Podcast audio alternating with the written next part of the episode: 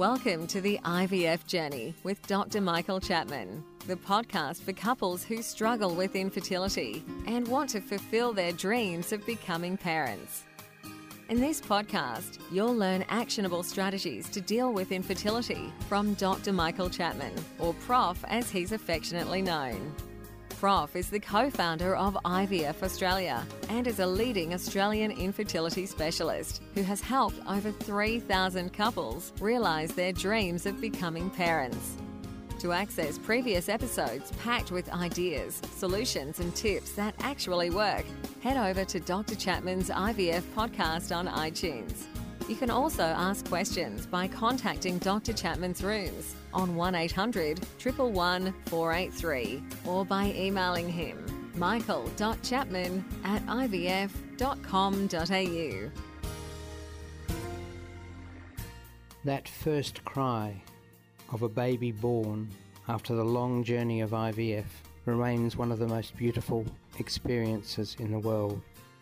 As an obstetrician and an IVF specialist, I've had the privilege of experiencing this over many thousands of times in my long career, but I still remain moved by each baby's first cry.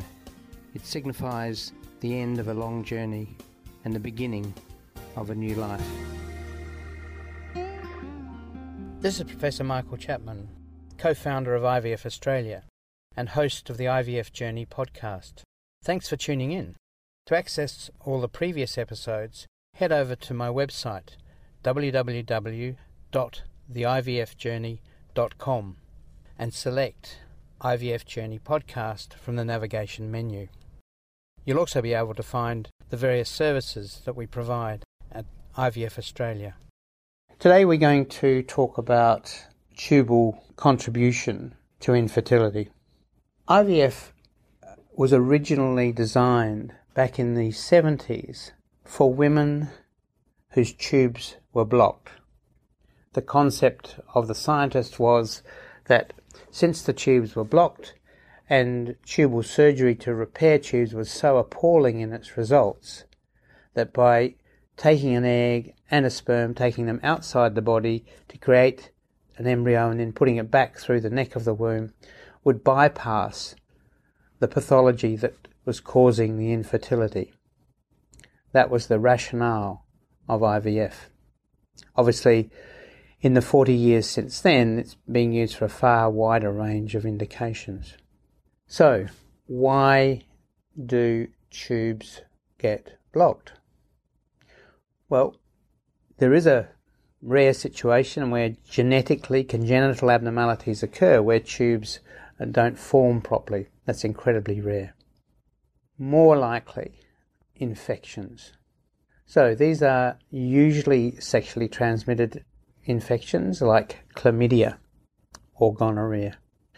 And those infections, like the environment of the fallopian tube, cause inflammation, adhesion formation, and therefore blockage.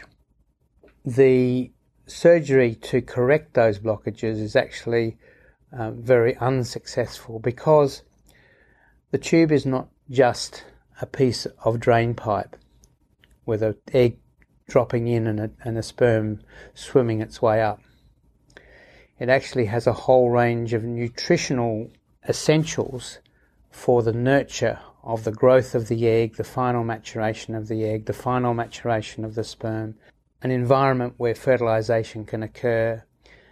And then for four or five days, the actual embryo is growing within the fallopian tube and it needs all those nutrients to make it happen.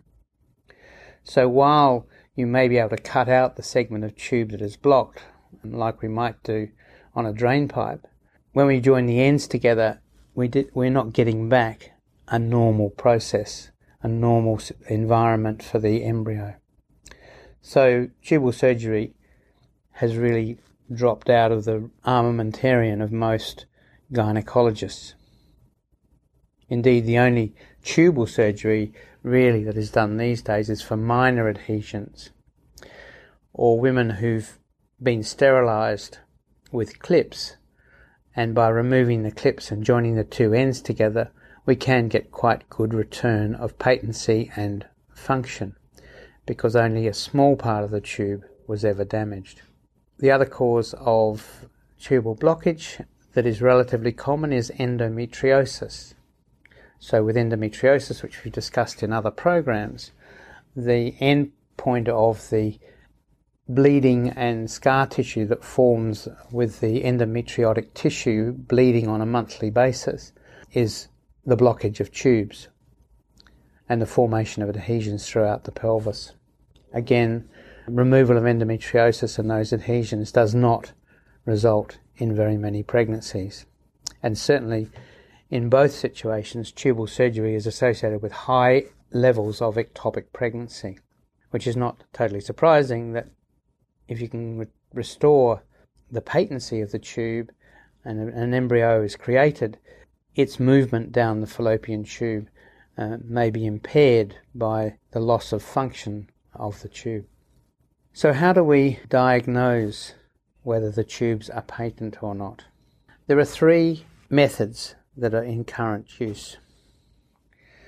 Most people would still believe the gold standard is to do keyhole surgery and look at the fallopian tubes from the outside and then from down below with a tube in the neck of the womb inject blue dye up through the uterus and then with a telescope above watch the blue dye come out of the ends of the fallopian tubes.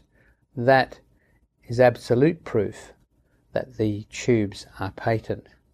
The other advantage of keyhole surgery is you can see other pathologies like endometriosis and you can treat it at the time.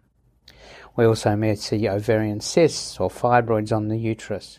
So that's the gold standard, but obviously that requires admission to hospital, day surgery with its costs, and probably two or three at least, and maybe a week off work. So, not necessarily the right thing to do as an initial investigation. Some specialists do believe that the, there is value in doing it first because you then are certain about where you're going in terms of tubal patency and endometriosis. The European guidelines say that a laparoscopy really should only be done when there are symptoms suggestive of potential endometriosis or pelvic infection. So the other options are outpatient procedures where dye is flushed up through the, the neck of the womb into the uterus and out through the fallopian tubes. One uses ultrasound to watch that occur and the other uses radio opaque dye and x rays to do that procedure. Which one's better? That's still debatable. I have to confess that I've done the X ray version called a hysterosalpingogram, HSG, for the last 40 years, and I still believe it is the preferable approach. The reason is that when you have an x ray done, a picture is taken with the dye going down the fallopian tubes. I can see that when you bring the pictures back to me in my consulting rooms. I can see the tubes are patent, and if they're not patent, I can see where the blockage is. I can also see the shape of the womb. I know it's there. With ultrasound, they squirt up through the neck of the womb a fluid that contains basically bubbles which are seen by the ultrasound waves as they pass into the abdominal cavity. But it's not hard copy that you can see afterwards. Even the pictures they might take difficult to interpret except for the expert ultrasonographer. So you're taking that one person's word that they saw it happen. Indeed, even one of the specialized women's health ultrasound practices still only says presumed patency rather than guaranteed patency.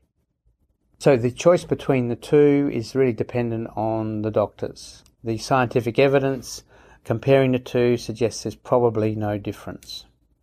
The other way using x-rays and ultrasound that has been suggested because of its capacity possibly to increase pregnancy rates by flushing through the tubes is using a substance called Lipiodol. So this is a contrast media which contains iodine, so you can see it on an X-ray, but it has a high amount of lipid. So it's a sticky, horrible stuff. But when injected through the tubes, may break down the any minor adhesions or mucus blockages um, better than an HSG or a HyCoSy. There is data to suggest that's true. However, on the downside of using Lipiodol, the cost per patient is over $500 and, not, and is not covered by your private health insurance or, or Medicare. Secondly, and more disturbingly, because it contains a lot of iodine that hangs around a long time, a percentage of patients actually get changes in their thyroid function tests for up to some months, which when you're trying to get pregnant is not a good thing. So, personally, I don't see a major advantage in using Lipiodol. In some data that we put out from our own experience, we did show that either HyCoSy or an HSG did improve pregnancy rates in the three months subsequent to the procedure demonstrating the tubes were open. So, in patients who had had more than 12 months of infertility without any other cause, and in whom tubal patency was demonstrated by the procedure, the pregnancy rate over the next two months was 23 and 24%. Basically, no difference between the two. But that's a, a significant jump from doing nothing, where the pregnancy rates would only be in the order of 5% in that time frame after 12 months of trying. So it is important to have the tubes tested and it may be therapeutic. Indeed, two of my three children were conceived in the month after my wife undertook tubal patency testing uh, when we were having trouble getting a baby. So, tubal patency is an essential part of workup in an infertile couple and may improve pregnancy rates. Which way you go is dependent predominantly on your doctor. Discuss it with them. Be armed with what I've told you so you can ask the right questions. And don't forget that you can access all the previous episodes by going to our website www.theivfjourney.com and select IVF Journey Podcast from the navigation menu. Thank you for listening to the IVF Journey with Dr. Michael Chapman, the podcast which helps couples negotiate their way through the IVF journey, all the way to parenthood.